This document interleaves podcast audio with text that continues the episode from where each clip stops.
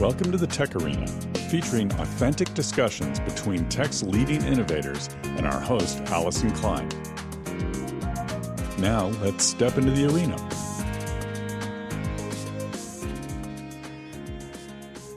Welcome to the Tech Arena. My name's Allison Klein, and today I am delighted to have Kumaran Siva, Corporate Vice President of Strategic Business Development at AMD, with us. Welcome to the show, Kumaran. How are you? Hey, thank you for having me. So, Kumaran, that's a big title, but why don't you just describe a little bit about what you do at AMD and how it relates to the topic today? Yeah, so I'm responsible. I work first off in the server business unit. I'm responsible for essentially understanding how EPYC CPUs get adopted into different verticals, in particular telecommunications, but also like financial services, manufacturing, and all these other it's 7 other verticals that we cover. I also look at the ecosystem and make sure that the right ISVs, the right type of solutions are put together so that it becomes easy for customers to adopt. And then we also focus on working with some of the largest customers in each vertical, right? So in the case of telecommunications, we talk directly a lot with the end carriers to make sure that they're able to understand our value and also understand how we're addressing their particular needs.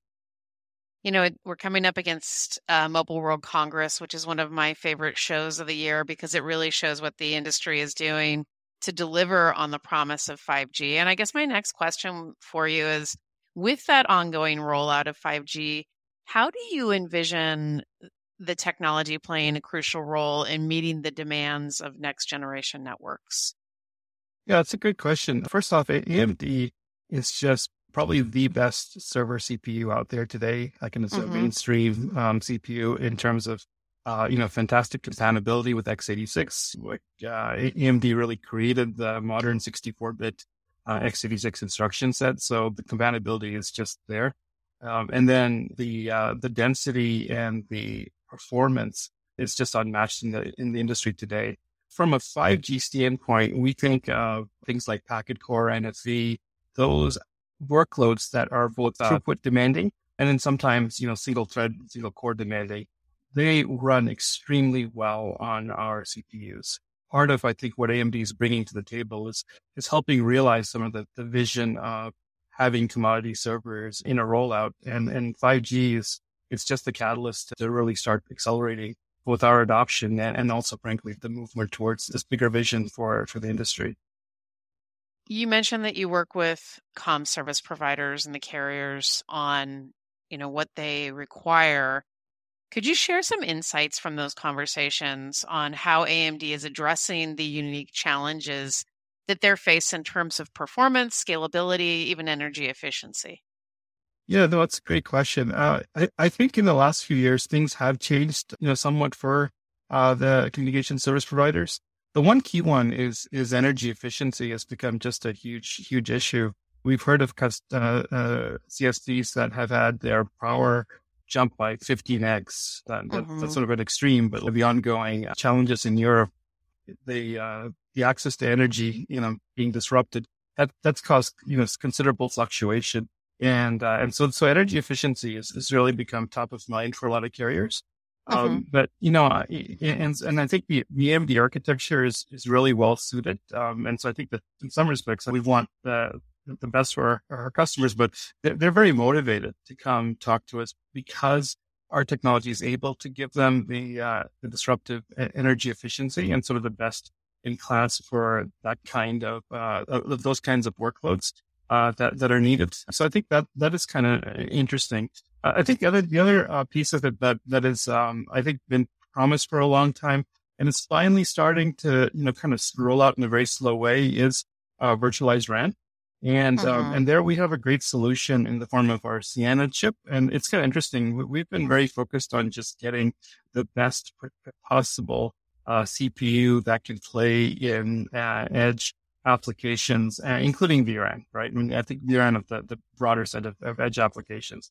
And it's actually getting a remarkable amount of attention and it's in trials and in being worked on by a number of the major ISVs just because of the amazing energy efficiency it gives you. at the same time going up to 64 cores. That gives an enormous amount of scalability to customers in terms of kind of workloads that they both know about or that they don't know, right? So they have some spare capacity there. You know, understanding that these boxes are in the field for, 5-10 years, right? And so it's important that that headroom be there. When you look at that challenge of, the increased energy efficiency, the demand for new types of services, the operators are going through a lot right now. Mm-hmm. Platform choice is so important. Do you see operators taking full advantage of 5G? And if not, what are the use cases that you think will be discussed at Mobile World Congress that are going to be exciting this year that, we think are the next trends in this space? Gosh, that's a really good question. I mean, I think when 5G was first touted, there were a lot of use cases out there. In particular, I mean, with telecommunications and dealing with the pipe, you really only have two kind of levers, right? One is latency and the other one's bandwidth, right? Mm-hmm. And 5G had the promise of both, like really low latency and high bandwidth. I'd say it's actually succeeded in the bandwidth side of things. And it's not unusual to see people streaming, I don't know, like a Netflix video coming off a plane, like the connectivity is good. The bandwidth is great. Like, and as the networks roll out, you get a lot of that goodness. I think fundamentally, the thing that may be still out there is really what can you do with latency, right? Like if you can cut the latency down, what kind of applications are truly out there and what is there to be had? The thing that probably excites me the most is sort of this augmented AI where you have some part of it running in the client. And, there's going to be physics at some point, right, that says you can't do a 70 billion parameter language model on your little IoT device, right? So there's some connectivity that's needed. And then the latency there then starts to matter. And then the proximity of compute. That's another thing that I think I actually feel like edge has been talked about for a long time as well. Edge is coming of age. I really see it, right? I think the art of what's possible of like sort of walking into a store, picking up something and walking out and having it recognize your face and bill your credit card and figure out what item it was. Like that's starting, it's going from science fiction to reality, right? You guys have heard, I guess, the Amazon Go concept, but I think that's going to be the way of the future for a lot of things. And it's hard to anticipate, but the value proposition that that 5G had of super high bandwidth and latency really comes into its own because you can start to see how that kind of idea will start to scale. So that's going to be pretty exciting. It's funny. I was wondering if AI was going to come up. And I guess what you're saying, Kumaran, is that I'm never going to train the next large language model on my iPhone. But, it's funny what you say about edge because we have been talking about it for a long time. But I feel like we're hitting up against the killer apps that are going to propel the edge forward. When you think about edge and you think about what needs to be built for the network in particular, how does the infrastructure change from what AMD and the industry is delivering in data centers? And what do you have to be thinking about for those varied locations? Obviously, the sort of easy answer is you're going to need a lot more compute, right? But the real question is, what form is that compute going to take? How power efficient? It is a multidimensional problem when you think about what the carriers have to deal with, because they want to put something in the ground that lasts a few years, because the truck rolls really do cost them, right? That is probably the most significant piece of their COGS, right, is to get people out there to service things and upgrade things. So you need something that can sit in the ground for a while, but can be flexible and can kind of grow to users' demands. So that's a hard thing to do, right? And I think that's where the challenges are going to come in. I do think at some point the CPUs with, they're able to do AI well, as AMD ones are, definitely have a value in those edge type deployments that augment what's out there in the ground or in the IoT field. Like, and I'm thinking more than just like, mobile phones. I think mobile phones actually are probably on a reasonable trajectory. I think about all the other devices that folks, there are a lot of IoT devices. Like you can seem to get connected at anything these days. Like you've got a new dishwasher and it sends a notification once it's done. And not that that's terribly useful, to be honest with you, but you can see how things would get are going to get smarter and smarter and more more pervasive.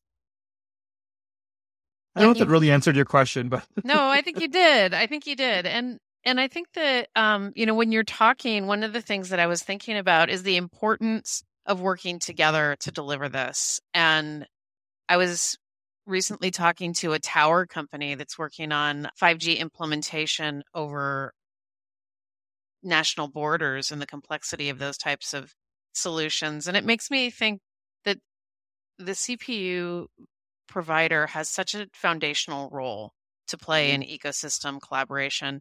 How do you approach that at AMD? And how do you see the industry working together on these compelling solutions across core to edge networks? So one thing with AMD, just and again, the bigger picture for us, you know, we re-entered the server business, give or take 6 years ago now. And, you know, we built a good business. It's now up to over 30%, I think, with the latest Mercury, right? 31% market share of all server CPUs. That's across the board. We've done that largely through building partnerships. I mean, that has been the core kind of AMD's DNA, right? More than I'd say any other company that I personally worked for. And I think that is, the essence of how we have to approach some of these problems that are coming out, right? So we don't have all the answers for sure on our own. And I don't know that things like AI and 5G, all of these 6G, all these areas are going to require, enormous working with folks and having us be a component and be an important, essential ingredient, but not the only ingredient, right? So it is about how we enable and live within a vibrant ecosystem, right? And that, and also, frankly, the customers have choice, right? That is really vital to the success of the ecosystem, and what we do, and frankly, competition allows all of us to really do our best, right, and exceed and not get complacent.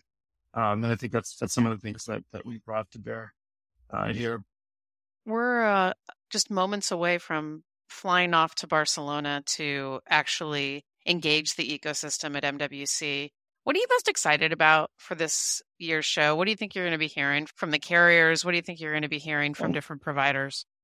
From that point of view, we're particularly excited about the progress that AMD CPUs, frankly, have made in that area. So that's one thing that I'm super looking forward to.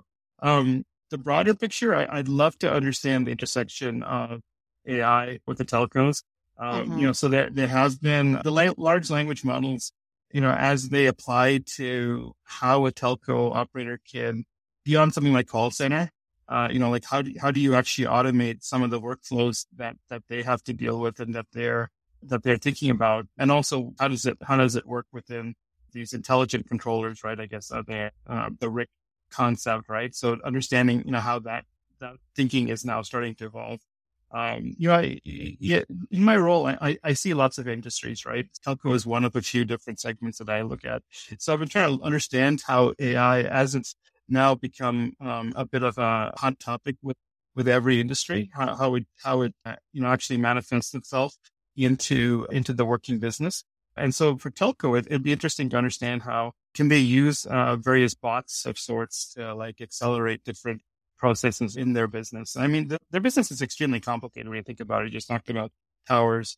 How do you find a tower? How do you negotiate rental lease? How do you, plan that the cellular network? It's actually an extremely complicated business to be in, and with a combination of technical challenges and business challenges.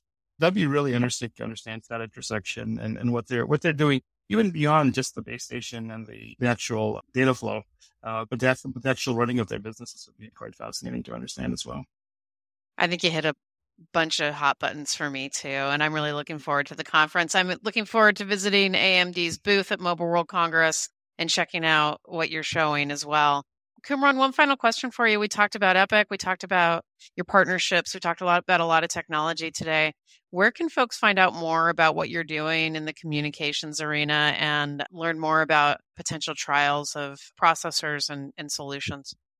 Yeah, sure. I mean, if they are at Mobile World Congress, we do have a pretty nice booth. We'll have a bunch of really interesting demos out there, showcasing PacketCore, best-in-class PacketCore performance with some of the industry leaders, as well as a VRAN solution. So it'll be a very, MWC will be a great place to connect. Obviously, our website is a good place to go check us out. We do have material on telecommunications and the benchmarks and some of the products in particular for the Siena CPU. We've done quite a bit of work on kind of showcasing some of these edge use cases that we've just talked about. Fantastic. Well, thank you so much for being on the show today. Right. Thank you. Thanks for joining the Tech Arena. Subscribe and engage at our website, thetecharena.net. All content is copyright by the Tech Arena.